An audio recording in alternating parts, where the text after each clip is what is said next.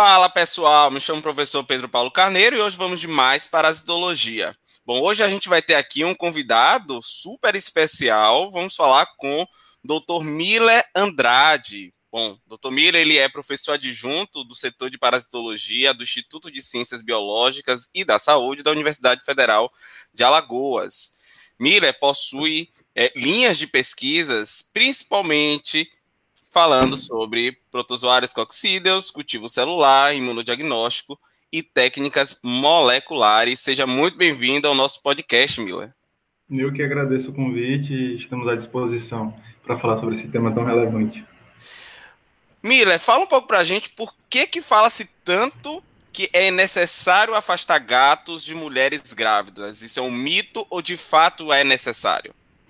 Esse é um grande equívoco né, do campo das doenças tropicais, doenças parasitárias.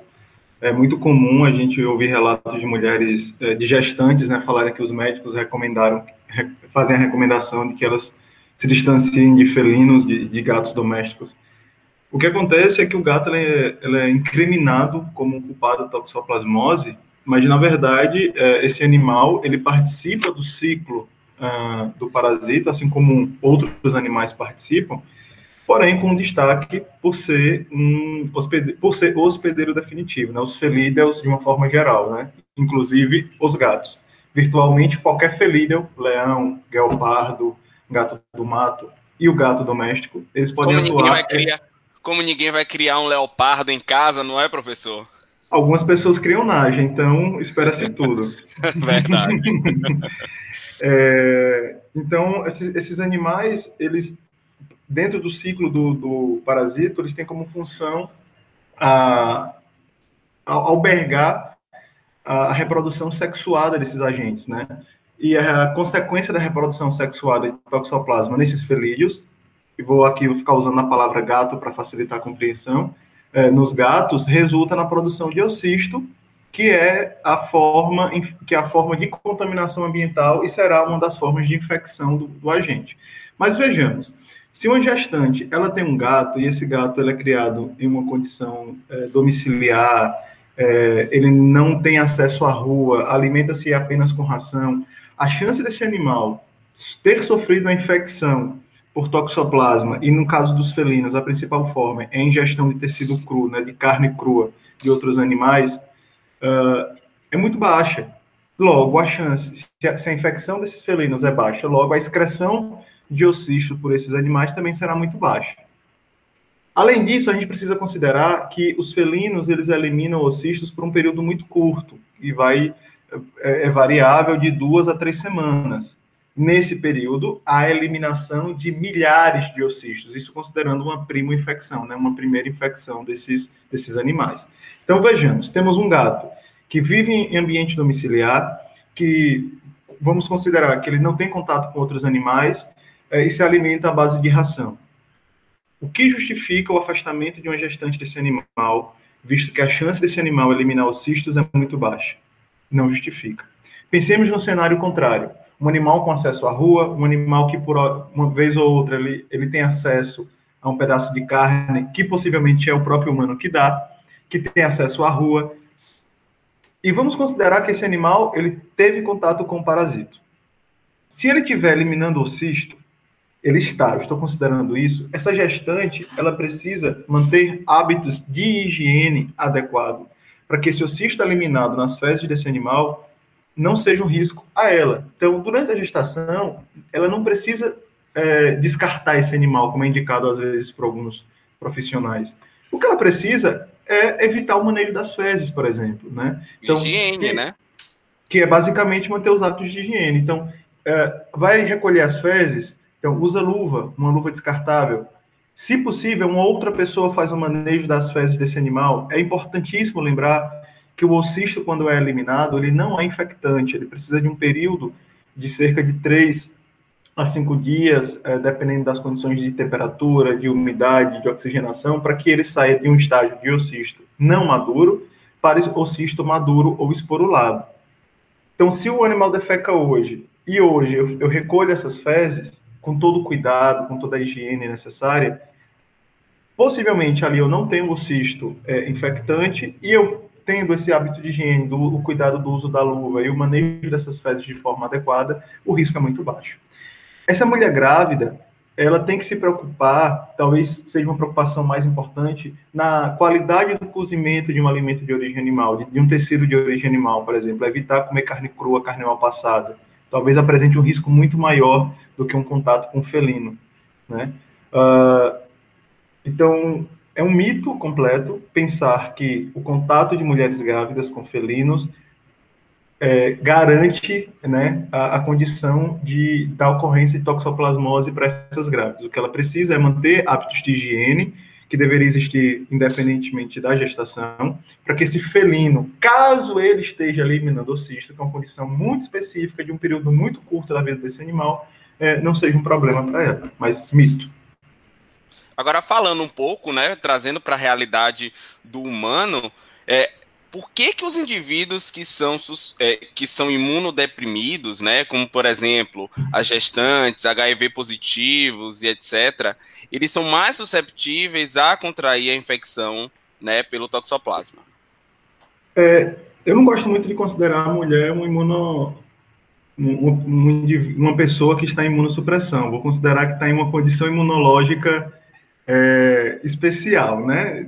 Por é, conta é, mas, da gestação. Mas se a gente for no sentido literal da resposta imune, naquele tá. período ela tem uma diminuição de resposta tá. imune. Tem, né? tem, tem um aumento da resposta do tipo TH2 para, para o entendimento de que aquele feto que está sendo gerado, aquele bolo de antígenos que está sendo gerado é, ali, que é o feto, ele não seja reconhecido como estranho. A gente sabe que isso acontece e isso realmente justifica o maior risco dessas mulheres nesse período, né? Mas é só uma questão conceitual aqui que está sendo posta. Bem, é, pensando nessa condição da imunossupressão, é, a resposta, uma resposta ideal que vá realmente gerar um, um combate, vamos colocar nesses termos, para os, uh, os parasitos quando da infecção, é a resposta do tipo TH1. A resposta do tipo TH1 é, beneficiando a produção, principalmente de interferon gama. E eu não sei se a gente precisa entrar nesses métodos de detalhamento imunológico. Então, quando o, parasito ele, ele penetra, vai ter um, um, encontro com as células dendríticas, macrófago, liberação de L12, L12 estimulando interferon gama. Esse interferon gama vai ser fundamental para uh, um, uma resposta é, eficiente na, na infecção por toxoplasma. E vai desencadear, vai levar uma resposta do tipo TH1, uma resposta do tipo é, citotóxica. Dito isso, se eu encontro um indivíduo em condição de imunossupressão, e a gente pode tomar aqui como exemplo, é, indivíduos é, HIV positivo, AIDS positivo, esses indivíduos que têm uma redução drástica da do CD4 positivo, CD4+, é, e, e, só por isso já daria ele uma condição é, diferenciada de, de imunidade, ele tem um risco é, elevado de sofrer infecção por um agente em que não vai encontrar a resposta imune ideal para o seu combate. Só por isso já justificaria. E por que indivíduos, e a gente pode transportar a pergunta, e indivíduos imunocompetentes? Eles sofrem a infecção? Sofrem a infecção, sim. Na verdade, eu acho que a pergunta, Pedro, quando você fala é, é o maior risco de infecção, eu acho que nem, nem, nem seria maior ou menor risco de infecção. Acho que o risco de infecção é igual para todos, mas de manifestação de sinais clínicos, vamos colocar nesses termos.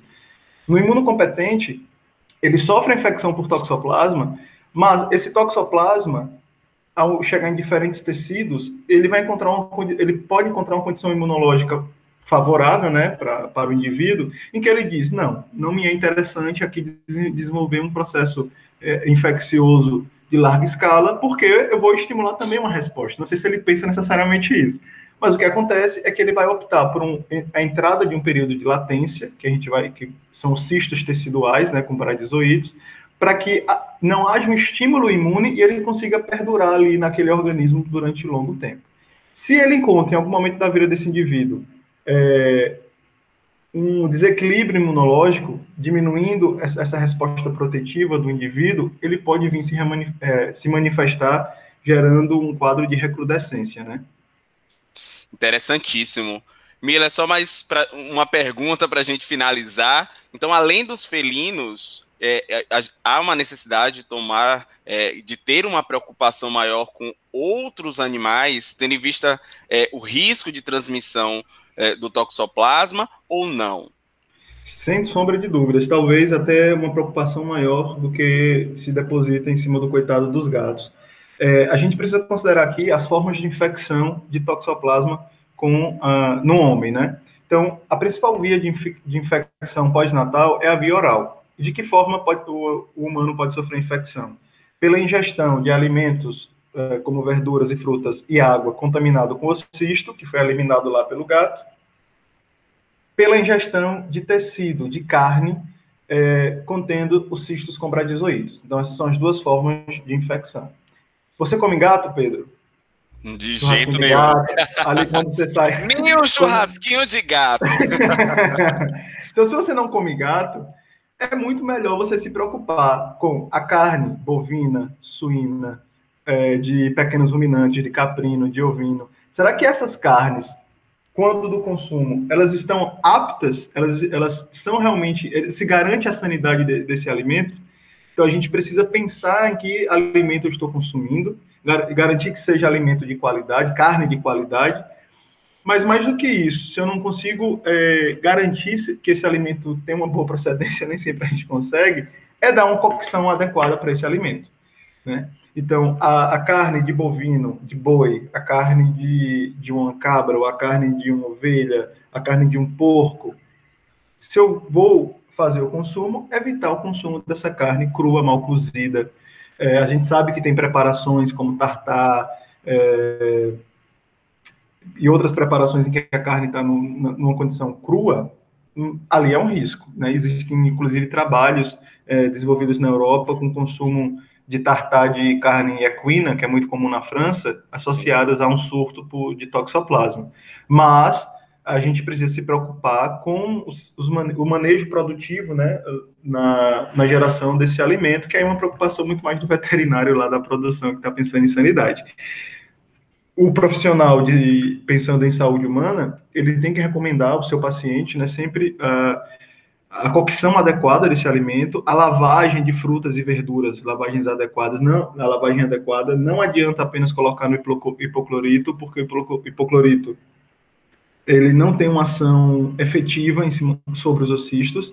O que acontece é que a eliminação do ocisto durante a lavagem de frutas, verduras, que, que o consumo vai ser cru, é ação mecânica, tá? O hipoclorito é importante para a eliminação de outros agentes, de bactérias é, e outros protozoários, mas não com o cisto de toxoplasma. Maravilha, eu gostaria muito de lhe agradecer, Miller, por participar aqui do nosso canal.